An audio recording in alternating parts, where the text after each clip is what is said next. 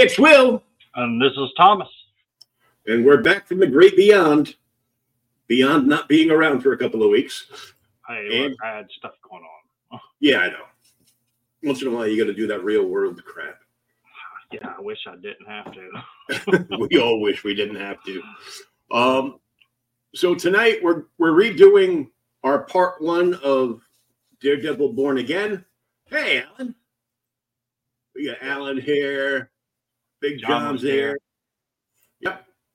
And uh, we did it a couple weeks ago, and then Thomas had a problem with with his internet, and uh, so we had to we had to scrap it and do it again. The Kickstarter that we uh, previewed on that episode uh, has wrapped up.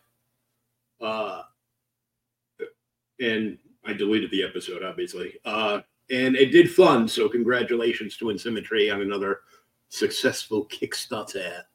Sweet. Um, what we want to take a look at uh, during the pre-show, we're going to show off anything we might have gotten in the last couple of weeks, and uh, take a quick peek at Steve Rude's Nexus: The Battle for Thune World miniseries. Dude, I'm uh, fixing to pre-order this. Oh yeah. Um,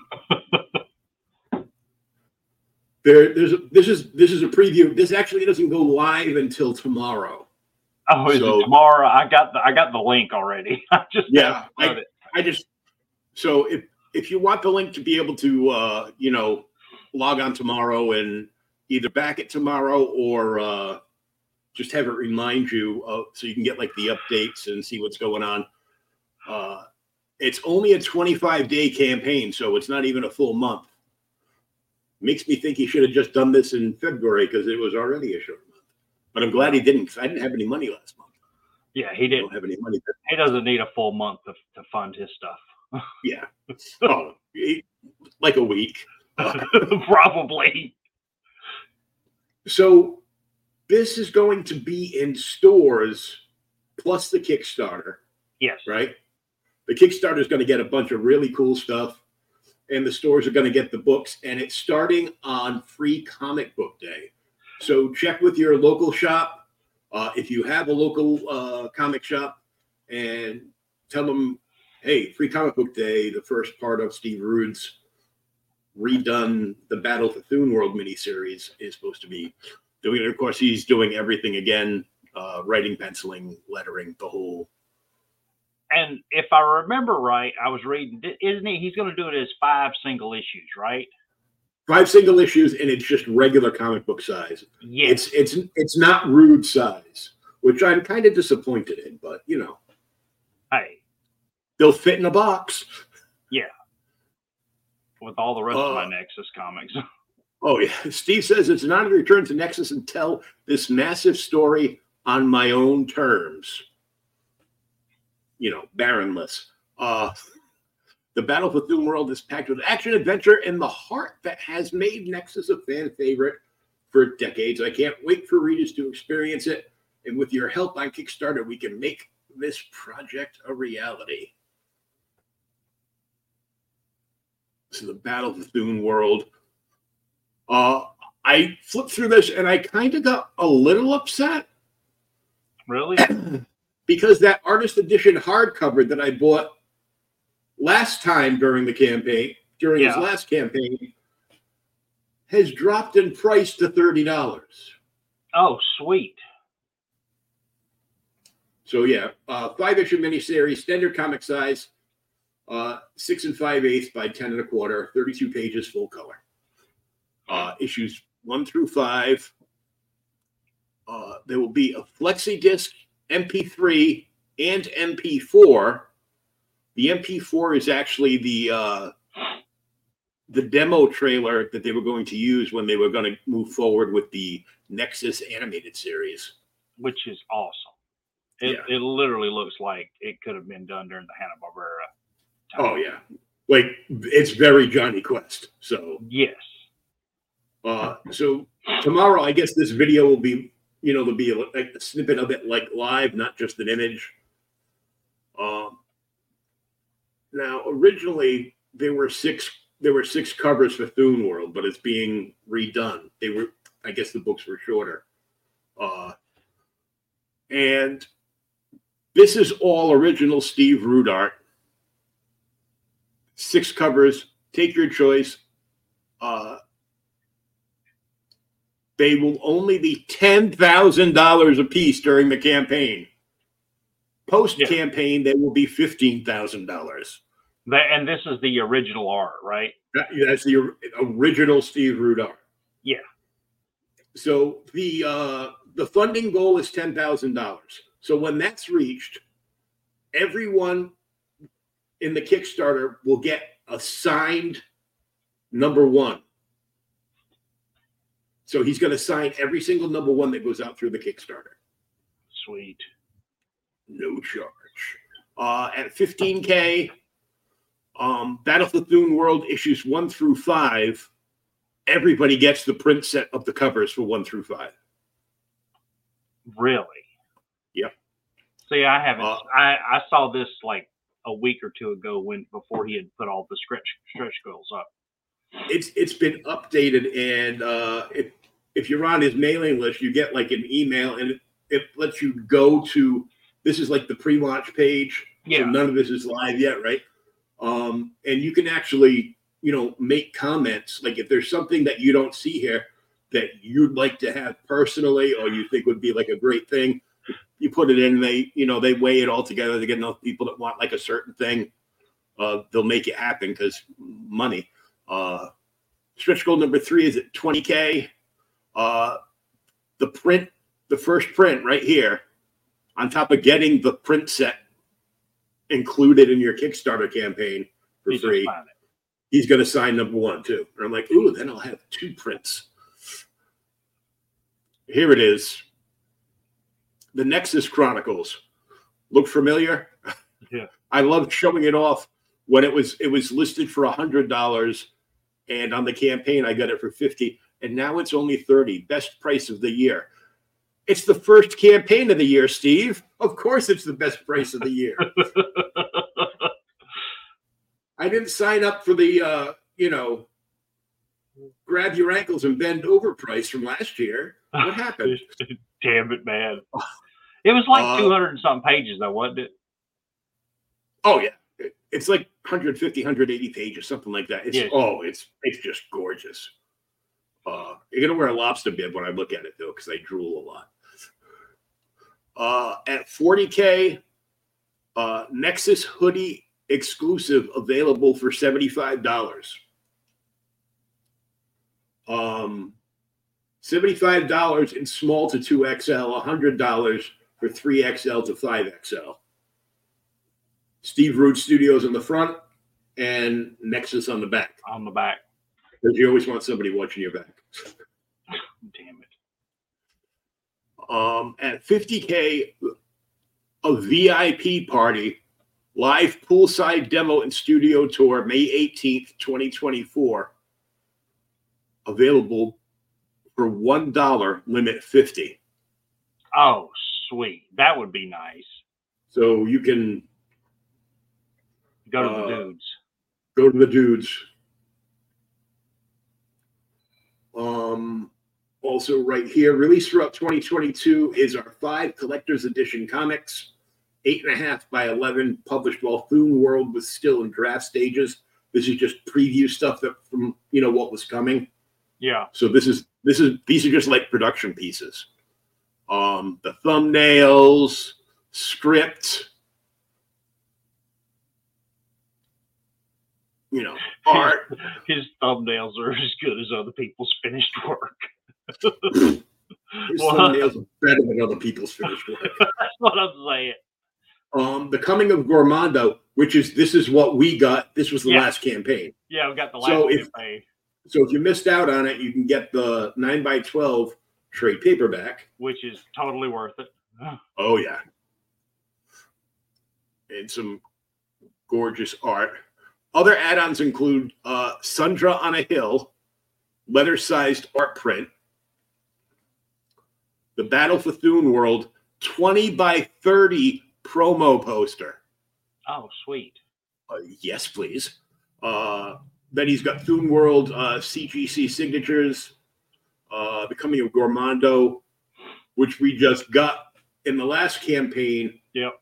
It says hardcover, but the last one said hardcover too. So I'd have to I'd have to drop an email to be like, okay, so I got the trade the last time and it said hardcover. Is this Yeah, a I got the hardcover or just the trade? I Yeah. think I think that's I think it's just the trade, not the actual hardcover Yeah. uh, 11 by 17 Nexus character sketch commission. And this is Steve holding up a double spread page that that will appear in one of the in the first Thune World book there.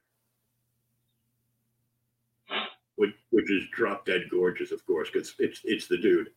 Uh, so the team is the dude, Mrs. Dude, his gorgeous daughter does all the marketing for him, and the assistant, Lynn. That's it. Uh, estimated for one book, uh, estimated shipping charges for one book uh, stateside is five dollars. The lovely country above us, Canada, is fifteen. Europe is twenty-five. China is twenty-five. Australia is twenty-five. East East Asia is twenty-seven. Uh, USA minor; those are our outside land masses. Yeah. For fifteen to twenty-seven, and the rest of the world is twenty-five to thirty-two. Handle with care. Do not bend, fold, or crush. And that I is on there'll be- all of his stuff. Yeah, and I, I think this has just got everybody go slapping multiple like "Do not fold, bend, or crush" stickers all over the book. Go, wow! I don't want to tear that one. Yeah, And and that's it. Uh, that goes live tomorrow. And there was one more that I wanted to give a uh, honorable mention to because there's o- there's only uh, a few days left. I sent I sent this I DM'd this to you I think I sent it to I sent it to Big John to take a look at. Um, I probably early early Tim Sale from the late great Tim Sale. Uh, Billi ninety nine with two eyes, Yeah. two hundred page hardcover. Um, it's early Tim Sale work, but you know you look at it and you know what you know it's Tim Sale. You know it's Tim Sale. Yeah. Uh, 200 pages. You can get the digital PDF for 20 bucks. Uh, the hardcover is only 45. Uh, there's obviously optional add-ons. There's like a sticker set uh, with Tim's art on it. Uh, there's a slipcase book and more, so it, it loads up a whole bunch of stuff. Um, slipcase, three stickers, three prints, and digital PDF uh, shipping prices will be added with uh, backer kit survey. So you can get a that's a nice looking slipcase, and it's a 200 page book. So I mean, if you like slipcases and something that's going to present nice on your shelf, 75 bucks isn't isn't bad for a 200 page book because this is like close to the size of an omnibus. So Yeah. All right. So now that we get that out of the way, we have sharing stuff. Uh, I don't know if I showed this the last time or not, but we deleted that video. My girlfriend got me Batman the Animated Happy Valentine's Day Pops four pack. No, I didn't know that. Um, and it just you know, you open it up and the it's like tiny little pops. You got to keep them in the box because they got these little tiny feet and no base. And I looked at it, and you know, me being me, um, yep, I'm going there already. It's been a few weeks. This just looks like uh, Batman pulling a train on the bad bitches from Gotham. Oh my god!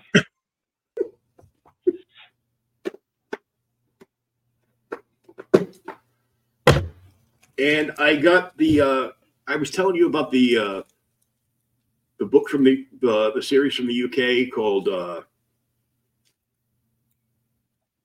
not Weezer. Geezer. Yeah, yeah, yeah. It's yeah. a, a spoof on Weezer. Uh yeah.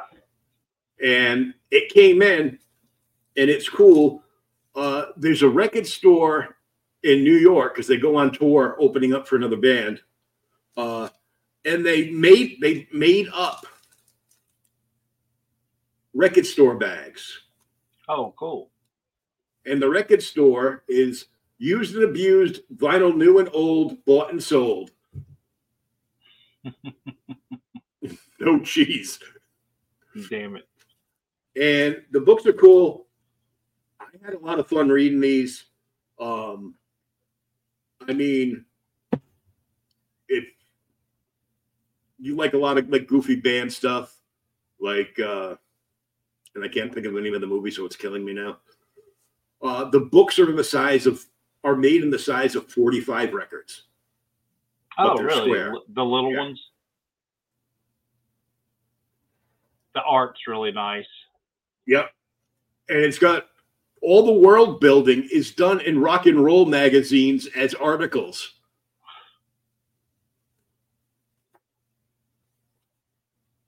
It gives you like the whole cast of characters and it's got like all kinds of cool stuff like that. Uh, and the uh, Stella Brady is a reporter and she has a column called the Union Jacksy and she's basically giving you like the whole lowdown on the band before and after. And this is when they get to New York. I love New York. Uh, it was hilarious. It's done by uh, Off Register Press, and they're listed in the book. But this this is just like you know, it's good art. The artist has actually worked for Marvel and DC, like over the years. Yeah. and got a couple of things like as as free giveaways plus the bag. You got the uh, the geezer logo sticker, and there's like a pack of six cards here, and they're they're fake album covers for other fictional bands in the book. And I guess I guess they made like a couple of dozen of them, and they just randomly, you know, put X amount in a bag, and you know they shuffle them up and and send them off, so somebody will get like different ones and stuff. But that's all I got for the pre-show this week. Well, I found something pretty cool. So uh, we have done some creepy and eerie magazines on Oh, the yeah. the trade. Okay, this is actually by Harris Comics. Remember them? Oh yeah. Okay, so you see it's regular comic size, but this Mhm. is a creepy kind of like the classic years. Yeah, And it's kind of like a best of best from the creepy magazine. And um it's just really cool. It's comic size, so it makes it a little easier to read. But then you've got, you know, the first damn story, besides past the introduction, is one that I missed, and it's called Werewolf by Frazetta. Ooh. So it's an entire Frazetta story, and of course they're, you know, gorgeous Frazetta art fighting a freaking werewolf. Mhm. But you got, uh, so yeah, you got Werewolf by Frazetta, uh, Dark House of Dreams by uh, Angelo Torres, The Coffin of Dracula by Reed Crandall, um, The River by Johnny Craig. Uh, page 42. I know you'll you'll want to see this one. Uh, you ready? Page 42 is Curse of the Vampire by Neal Adams. Nice. Uh, number 50 is Grave Undertaking by Alex Toth. Oh yeah. I was like, holy crap. Uh, 56, a whopping six pages later, Fitting Punishment by, get this, I didn't know he did any work for them, but Fitting Punishment, Gene Colan. Wow. Yeah, I didn't know Colan did anything for Creepy. Uh, Heritage of Horror by Donald Norman. Um, the Adventure of German of the German Student by Archie Goodwin and Jerry Grandley. Um, Image of Bluebeard by Joe Orlando. Uh, who else? Oh, Second Chance by Steve Ditko. Uh, Wardrobe of Monsters by Gray Morrow. There's another Alex Toth story in here. Uh, there's a John Severin story. Uh, oh my God, I didn't. Even, I missed this one. Uh, the Success Story, page 125, is by Al Williamson. Wow. Um, yeah, Al Williamson of freaking Flash Gordon fame. Uh, but then here's one that also I, I overlooked, I guess. Uh, now that you read it, look at this. Um, I'll probably have to read this tonight before I go to bed. Stories by Archie Goodwin and the art. We've talked about this guy before, or or girl. He he uh, changed later on in life by Jeff Jones Oh yeah. and you know he was friends with uh, uh, all three of them with uh, Kaluta, uh, Wrightson, and my God, was it Williamson? Was the third, the fourth guy? And they always said that he could have been the best of the best of the whole lot. That freaky monster. But I thought it was really cool. Um, I did not know Harris did that. And I also got, I don't have them out, but Harris published at the same time they did this, they Mhm. published uh, Vampirella, like the classic years Yeah. In comic form, but all the stories are in color. Yes. Three issues. And it's like the best ones. It's Frazetta, it's Adams, it's you know, it's all of the best people. It's uh, uh, Jose Gonzalez. All of them are Vampirella, but it's all been colorized. Nice. Yeah. But cool. All right, you ready? We're gonna get to Born again. I know you said before uh, the House of Mouse messes it up, yeah. and I know the Punisher is slotted to be in the mini, but Mhm. he's not in Born Again. Nope. Not at all, people. And of course, I did include the ever classic cover that most of the copies have, Yeah. just because it's incredible. Well, I let me remove my eyes so I can read something in the in the book because in the back of the the hardcover that I've got, Yeah.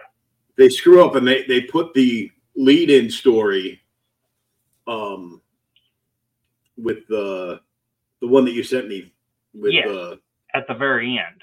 yeah with with Marvin at the very end, which I thought was weird. I'm like, all this stuff already happened. Stop messing with the order. You number the book so you know what in order to read them in. Yeah. So there were there were like a few different versions of that image. Yeah. Um, Oh, they're all in the back of that the book you have. they're they're in the back of this. Uh, one is just uh, a blurb. I think it's possibly the back cover because it's that stained glass window, but it's all in red with a black background, and there's like a cutout in the middle where it says, "And I have shown him that a man without fear, without hope, is a man without fear, which is a quote from Wilson Fisk. Yeah. Um, but this image uh, was shown uh, in Marvel Comics Presents Daredevil Born Again from 1987, uh, which has got more than this cover because it's got uh, two other stained glass windows on either side, which are like, you know, giveaways. And then there's another one cover the original transparency uh, by Mazzucchelli. Uh, had like some made it look like it was painted, so there was like white coming around like the border, Okay. like paint strokes, uh, in different uh, the same center panel, but two different um, stained glass windows. And then there's another one that's uh, the same image, but the stained glass windows are kind of like clear. There's no color to them. And that was from the seventh printing in 2005. Oh my God. Um, and the one that I have, uh, it they they presented they put all the covers for the main storyline in the back Yeah. this way. Here we go. Yeah. I think my copy actually has them interwe- interweaved in there. Yeah, this has them all, and then there's there's a uh, it talks about the corrected panel from the final issue, God and Country. Yeah. um, and it, there's like notes on it um, because Shooter wanted it one way and they wanted it a different way. Uh, there's a bunch of layouts from from Maz uh, for uh, the issue, uh, the story issue of Purgatory, and it's like the pencils for the entire issue Oh, at the back? in the back. Um, it's not finished pencils. It just, it just, you know, the roughs. Yeah, the roughs. Uh, the entire script for that issue is in here, and after the script, they just put that image. Oh, cool. And they're Now- all listed on the back. They That's- just they just reprinted it again. Um, but I'm not sure if I've ever mentioned it to you. I saw it a while back because it come up for sale again, and I was thinking about ordering it. But you know, IDW does the artist editions, right? Yeah, and they're super expensive. They're 200 300 bucks a pop. They're gigantic. They're, yeah, they're they're uh, like 150 to 200 depending. yeah, and they're um, actual published the same size as the original art. Well, they do a smaller copy, a smaller version that's called the Artisan Edition. And the Artisan Editions are um, they're like eight by twelve. They're not they're they're bigger than a normal comic, but not as big as the artist editions. Yeah, But they're essentially the same thing. They're the original pencil work and the story.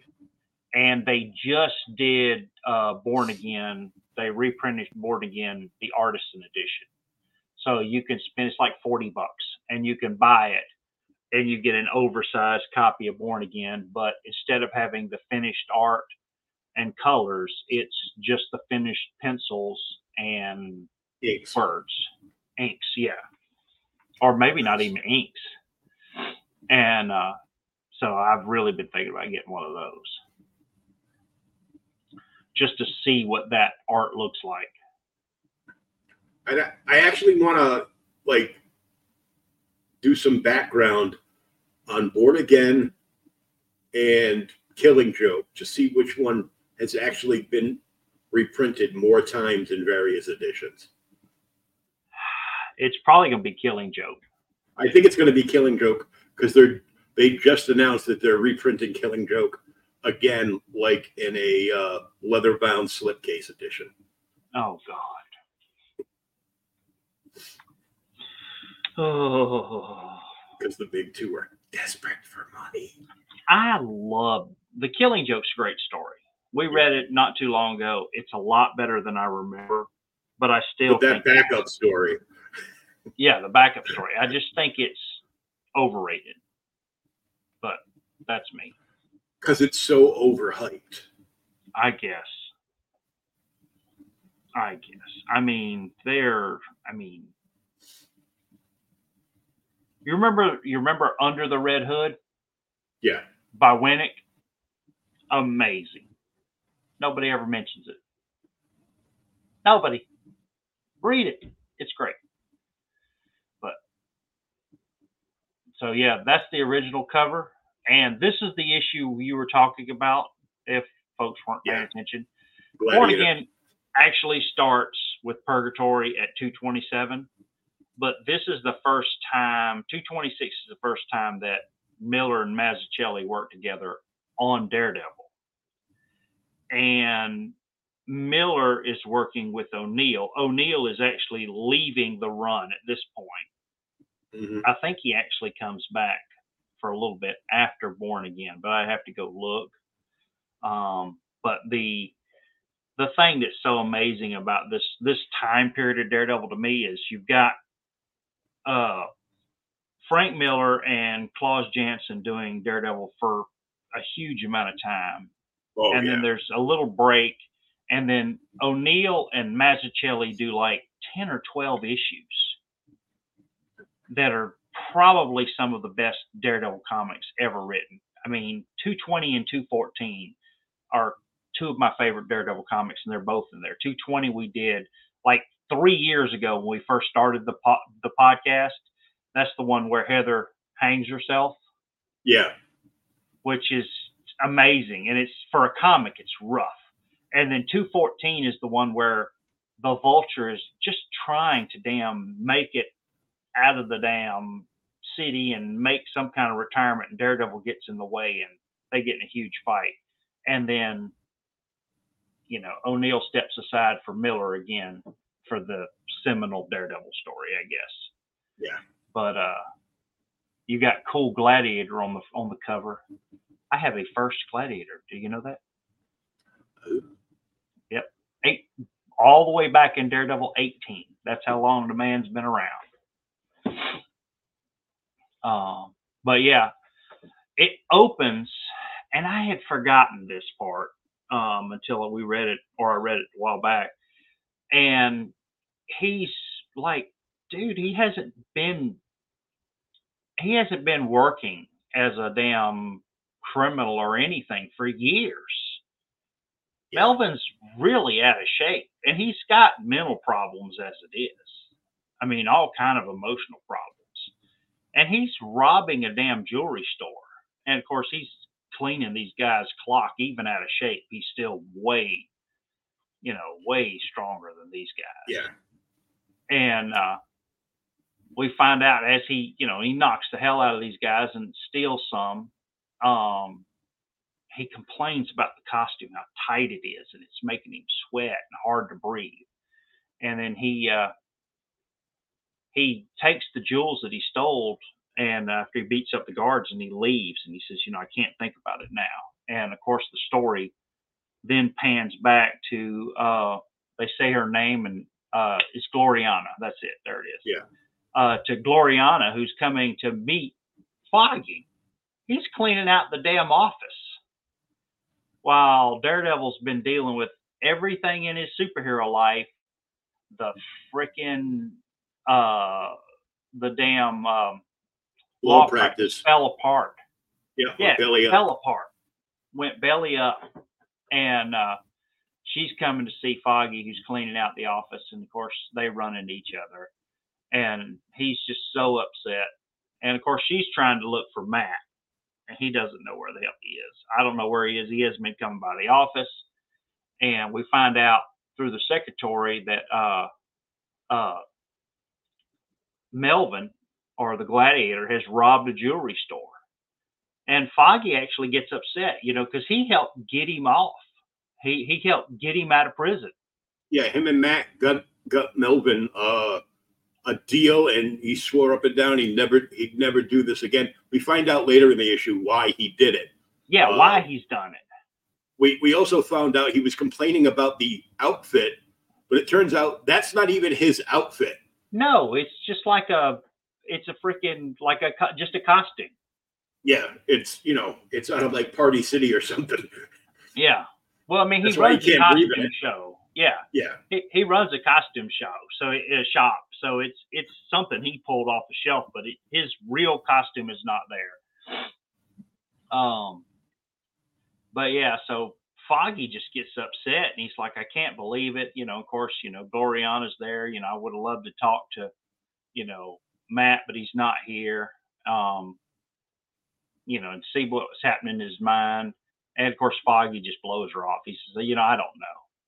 And then we find out that Matt is actually like just sulking, which is one of the things that Daredevil does best. Batman broods, Daredevil sulks.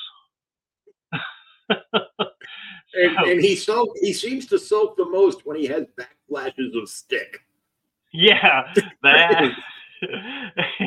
Damn it. Yeah. Uh, He's he's sulking, but in that top panel, he's got that Wally West look on his face. he does.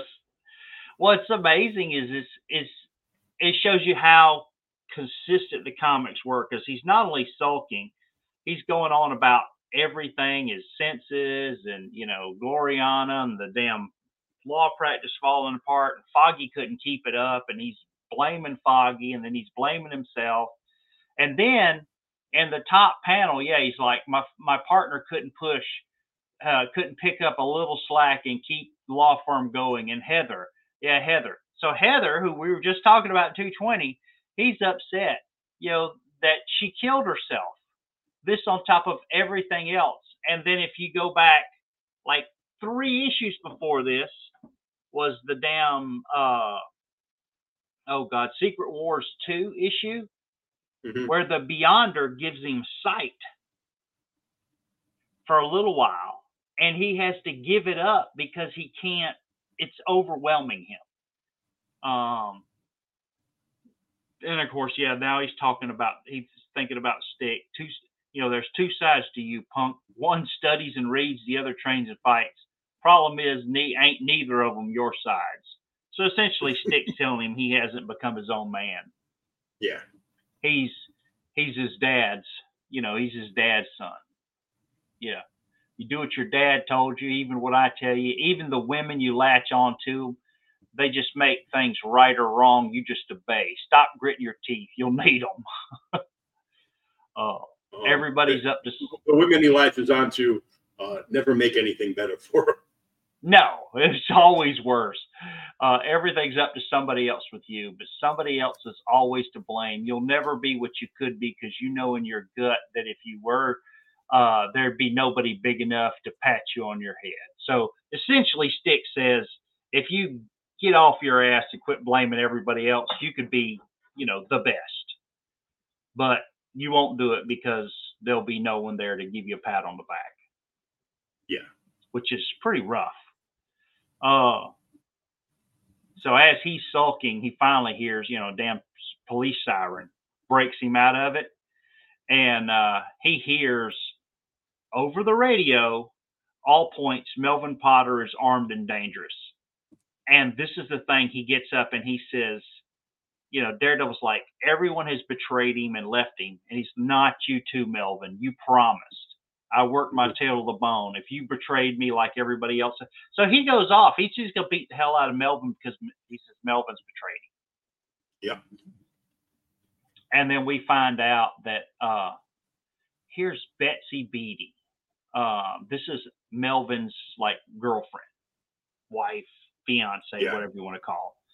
it. And she's been kidnapped. And the kidnappers are beating the hell out of her. And they're wanting, you know, they're torturing her and they're trying to make Melvin steal a whole bunch of money and bring it to them.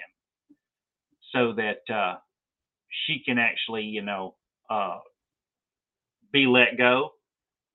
But the thing is, is you know they're afraid they're actually going to kill her. Some of them are, but uh, she doesn't know where she is until she gets knocked down and she sees the Chrysler Building in the distance. And of course, here's Melvin back at his place. Which I did saw see this panel, and it looks really funny that the damn shower is there in the uh, in the bedroom. Uh, I guess it's terrible. And he had Popeye's chicken for lunch after he robbed a jewelry store. Hmm. Um, That's a fight. That's a fighting man's food. Popeye's chicken. It- it's pretty damn good. Mhm. So uh, Daredevil actually heads over to Melvin's. He goes straight to the costume shop because that's where he expects him to be. And of course, he sees there's some actual criminals in there trying to rob the costume shop because they figure Melvin's going to be out of town because, you know, now he's wanted by the police. Daredevil instead just beats the hell out of them. Um, and of course, one of them tells him, he says, uh, he says, you know, uh, not as limp limp as you'll be unless you tell me what Potter's plans is. He says, "What? You know me, Devil. I'm an I'm a heist man. You have apparently you have apprehended me in committing of a heist. So what's the thing?" So uh, he heads out and he finds out that you know Melvin's you know not there and is really up to something. So he goes on to look and see what it is.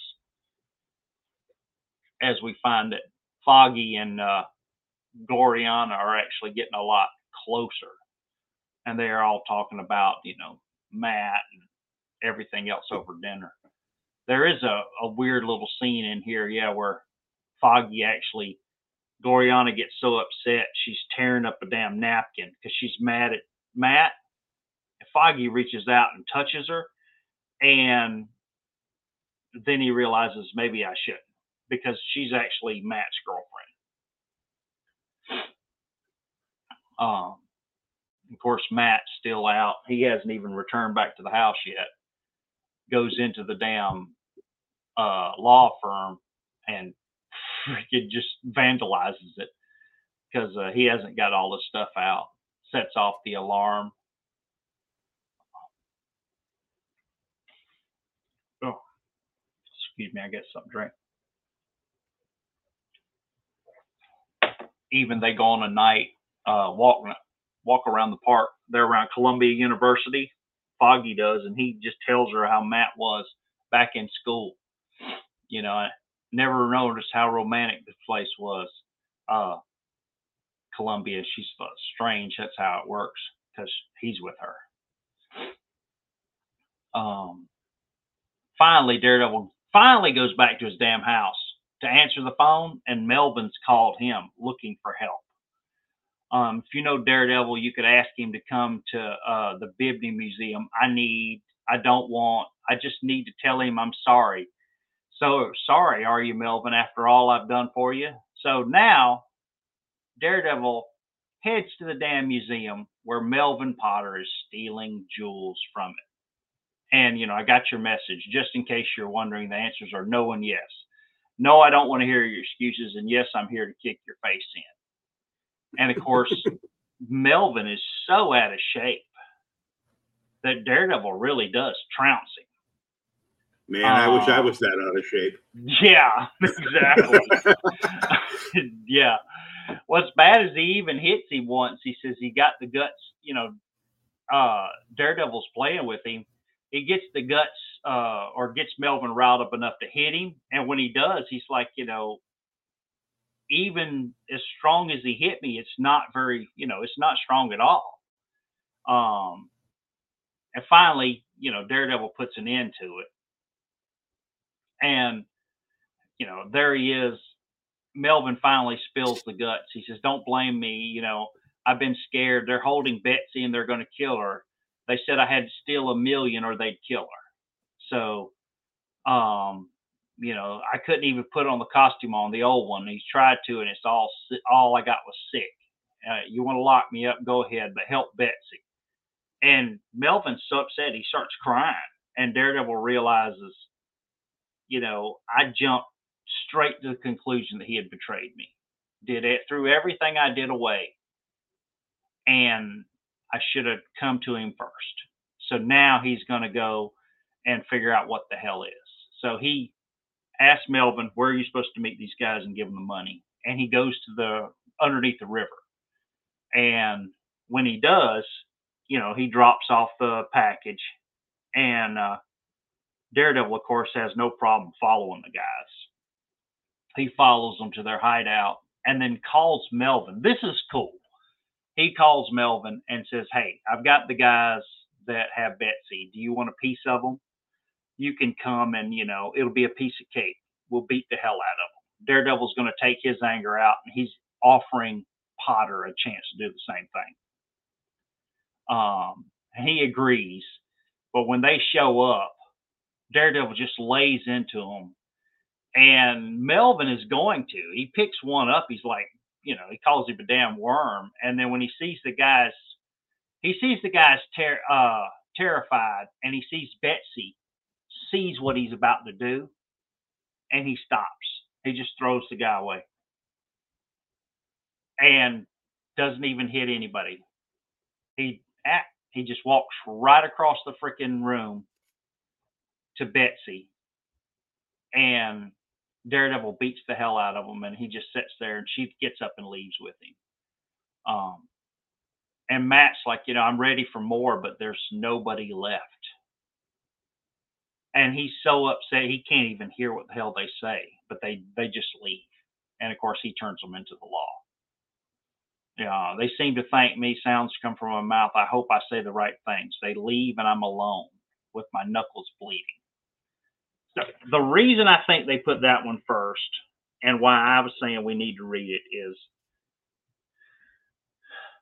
one, it's Daredevil, uh, it's Miller's and Mazzucchelli's first work on Daredevil. But Yeah. the other thing is the fact that Matt is constantly talking about everybody who freaking betrays him in his life, and everybody leaves him, you know, destroys it.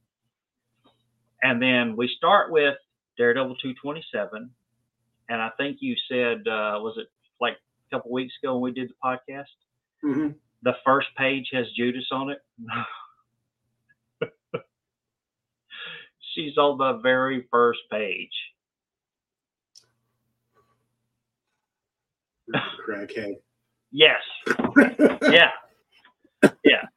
So, for the people who aren't familiar, uh, this is Karen Page. This is the first love life, uh, Daredevil's first love. Uh, the one that Foggy had the hots for, Matt had the hots for. She really had the hots for Matt, and the fact that he was blind, you know, she wanted to protect him. She didn't see Foggy at all, even though he he wanted her for everything. They dated for you know I don't know years, and then finally she disappeared. She left Yeah. come to find out she's been all over the world and is now in South America where she has been making adult films and is pretty much hooked on like heroin or something Yeah. and she uh she tells this uh drug dealer here he says "Gr- uh she looks like something it uh takes it to the states and you'll get a million for it. Girl will say anything when she's hungry things i hear. Want a shot? No i didn't think so. Not a shot of booze anyway. Daredevil i said it. I said his name. And he's got another name and it's written down in here. You want it or not. So story passes. We find out that there's a drug dealer there in uh, like Mexico City or East Coast somewhere who gets the letter that has Daredevil's name in it, and uh, he sends it up to Wilson Fisk. um, and he, of course, he's out on his yacht. You know, search for Mexico. It might be might be anything. Um, my cousin down there, Turo, he he he said he wouldn't bring it up, but you said you uh, keep the lines open for this. So Kingpin has put rumors out that he'll pay for Daredevil's secret identity, and apparently it finally comes up. a local pusher down there says that he met Daredevil's old lady, his old old lady. I mean, she says his she says his uh, for an armful she sold his name, his real name. Fisk is like, I know what you be. Give it to me. And everyone else leaves except for the one guy. What's his name? Wesley. Yeah, everyone's nice to Wesley. Turn the yacht back to New York. Locate everyone who's touched this envelope or spoken to anyone who has, and await a kill order. In the meantime, I shall test the information. And then, dude, I didn't realize this much time passes. He's like six months past. Yeah. so he really tests it. And there it is. Daredevil's uh, asleep in his bed. And of course, he gets up. He really still doesn't have a, a job. He's looking for a job. Um, gets up and goes around, you know, lay off the crime fighting to my knuckles heel. Um, he heads to the mailbox and he's actually looking for like a acceptance letter and there is nobody there so he's been applying for all these jobs at law firms and everything else but no one and then finally you know a notice from the internal revenue service that my tax files are being audited and that every penny i have is frozen until the audit is complete all of this before coffee Wow. yeah, it sucks. Um, I've been trying to call you. Hey, Matt, I just got something from the IRS. You don't seem to be home much. Uh, never home for me. Um, so he actually calls his accountant. What do you mean, Sid? You've been my accountant for you. You can't. You can't mean this, Sid. They're lying to you. You know my records are spotless. So somebody's told his accountant that he's been, you know, cleaning money or something. Um, Yeah. and he's just like, you know, it doesn't make any sense. So, uh, he finally, while he's listening to his mail, he gets out. Then there's a knock at the door, and it's a subpoena. Uh, they're demanding my presence at a grand jury hearing, not as a witness. he goes uptown. Uh, and there he is. He says, if the charge had been made by any other cop, any other Matthew, but Nicholas uh, Manolis, 20 years of impeccable performance. I know his record. Far be it from me to judge you, but this is a sworn statement from Lieutenant Manos. He says he saw you pay a witness to perjure himself in the Hendricks case. I can't believe he would do this. We never had this conversation, Matt. So he heads out. We find out he's being investigated by the grand jury for witness tampering. Uh, tampering. So he's going to go see the police officer who did it. takes it out on the damn secretary as she leaves. Right after his friend told him not to approach him. yeah, Don't Yeah. even talk to that cop. don't.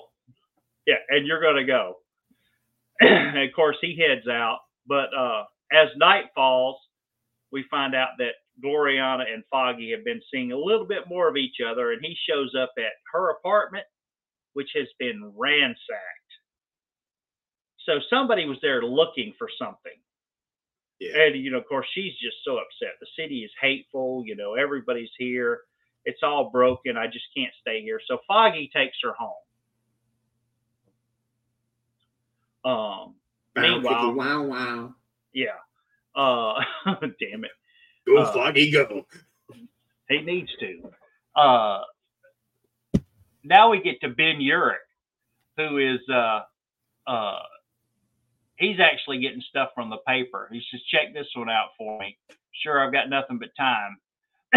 it's disguised as Associated Press wire that says Matt Murdock faces a host of criminal charges including bribery, perjury, and misconduct. Max Murdock is the most honest man I heard. Um, and of course, he calls Matt to see. Um, and he's like, "Yeah, can you trust me?" And of course, Matt just laughs at him because he's having a mental breakdown. Yeah. And there it is. he, he got to hear two of the scariest governmental words in, in the form of grand jury. The only thing scarier is when somebody knocks on your door and says, Hi, we're from the government. We're here to help. Yeah, IRS, exactly. Uh, so now the bank is calling him as he gets back to his house, and they're gonna they're threatening to foreclose on his dangum brownstone because he hasn't paid the mortgage. And he says, I've paid the mortgage, I sent you the bills. Um, the checks and everything, which he has proof of, but they're like, we didn't receive them. We're going to foreclose on you. But he's, you know, I've got them. He says, it doesn't matter. We, you know, we have yet to receive payment. We're going to foreclose on it. Finally, he has, you know, he's so upset. He just gets in his damn costume and heads out. And of course, he's going to go to see the police officer that's uh, did his sworn statement that he's been tampering with witnesses. But that's okay. He's going in his jammies. He's going in his jammies, while Foggy and Glorianna are like, you know, there again. They shouldn't. Uh, so Daredevil finally breaks in. 20 years, Nick. Why start lying now? Get out of my home. It's all wrong. I know you. and I have to know why you're trying to, to ruin Matt Murdock. And uh, Nick, of course, flinches and gets mad. And He breaks a damn wine bottle. He says, I feel the heat on his neck and his flush of rage. Uh, and of course, he attacks him, and Daredevil knocks the hell out of him and leaves. But as soon as he leaves, Nick makes a call. He says, Yeah, he showed up. Daredevil. I did just what you said about my boy. The doctor says he needs that treatment soon. So we find out somebody's got something over Nick. His kid's sick, and he doesn't have the damn money for the doctors. Yeah. And of course, Matt hears it because he he doesn't leave. He just stays outside. So now he, you know, he can't figure out who's on the other end of the line, but he knows why Nick is lying. Yeah. So he heads off to the house. When he gets back to the house, uh, the power's been cut off because they haven't got the damn payments. The phone is cut off because they haven't got the payments. And he just goes to bed because all of the money he has is frozen and he can't pay a damn thing because he's under audit. No electric, no gas, no phone, no, no phone, no house, not a single luxury nothing. like Robinson Crusoe. Damn it, Oh, only in the show. middle of New York. yeah. of course, now as the sun rises, Foggy was good enough of a gentleman to sleep on the couch in what looks more like a love seat because his feet are curled up. And uh, he wakes up to the smell of uh, biscuits and eggs and everything and bacon. And he's like, oh, it must be an angel. And then he sees Glorianna cooking for him and she smiles at him because she notices that. And of course, Matt calls and finds out that his girlfriend is at his best friend's house. So guess who else is like pooping on him? Yep. and of course, Foggy does get the phone and he finds out grand jury and he's listening to everything that's going on and it's terrible. And of course, as Daredevil, you know, Daredevil's life goes to hell, the Kingpin just slowly watches as Matt and uh, Foggy try and come up with some kind of defense. And as Daredevil goes out at night, as Matt goes out as Daredevil at night, he just gets more violent, starts beating the hell out of criminals until one day he's probably in Josie's bar. He beats the living hell out of everybody, and he's like, Matt Murdock, who's going to talk about Matt? And, you know, the Kingpin just smiles. He's like, you know, he's actually driven him to this point. He doesn't even know it. and Foggy is doing so much work to try and get Matt off of it. It's pretty cool that the Kingpin says he's such a good lawyer. I'm thinking about putting him on the uh, on the payroll. I'll offer him a job. Um, you know, and finally, you know, Foggy can't get Matt out of it. He says, "You're brilliant. You kept me out of prison. I've done I've done much to deserve this kind of friendship. And, you know, they shake hands and leave. Um, Matt's like lost his li- license. He can't practice law. He's probably lost his house. He has, you know, nothing else to do. He may, well, he may still have his house. Um, he heads home. Of course, here's a, we do see our friend Karen Page here. Somebody's there to kill her ass, and she manages to escape. and she hates the fact that when she runs away, the first person she thinks of is Matt Murdock because she sold his ass out. Terrible. Dirty. And so uh the notice of foreclosure sits it's it's in his jacket pocket. So his house has been foreclosed on and he's heading towards it, you know, go sleep on his bed one last time, maybe do something else. And he starts to shake and he's like, No, it's the pavement. and his house explodes. Well, Like on the plus side, at least the bank didn't get it. At least the bank didn't get it.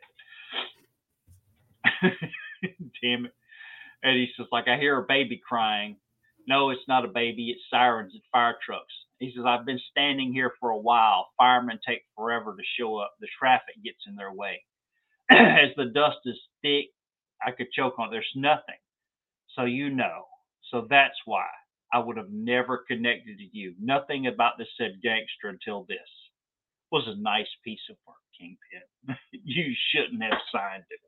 And the only thing that survived the blast was his Damn costume. yeah, it is a little worse for wear. Um, It was in a been long- trunk, Yeah, fireproof, bomb proof, but he didn't close it, so it's a little singed, but it's still there. it could be the uh, uh, or it could be like the old uh, '60s Daredevil or Daredevil and uh, Fantastic Four comics we used to read when they Mhm. wore asbestos uniforms because they're fireproof. I, I just have to know uh, how were they not dead already? yes. Uh, The whole Marvel universe should be dying from cancer.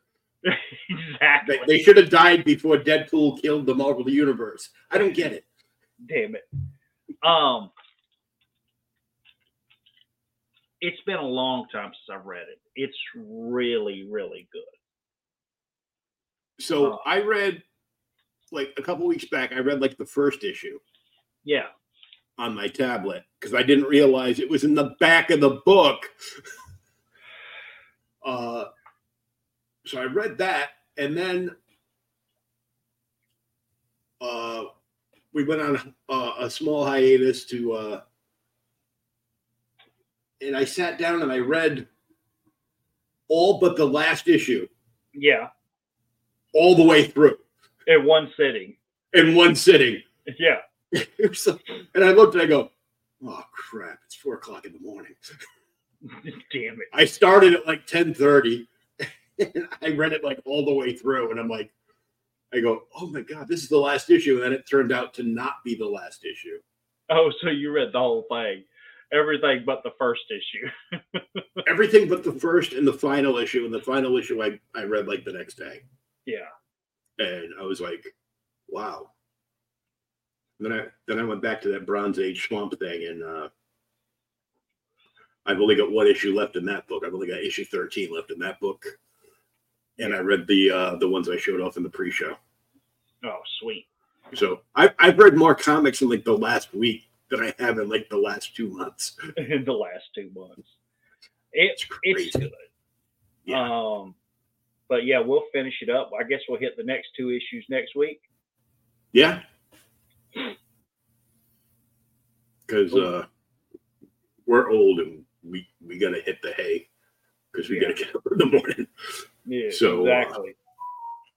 So that's going on. Uh, please make sure you uh, head over to Rumble and follow Creators Outlet over on Rumble, where you get to watch replays of this. Uh, also, if you're listening to the audio podcast version, you can go to YouTube, Rumble, and Odysee to uh, to find us there as well. So uh, thanks for thanks for coming in and tuning in. Uh, thanks to Alan and Big John for popping in, and uh, anybody that's listening on the on the backside. Uh, we appreciate you all, and we'll catch you all next week. Boom, boom, boom.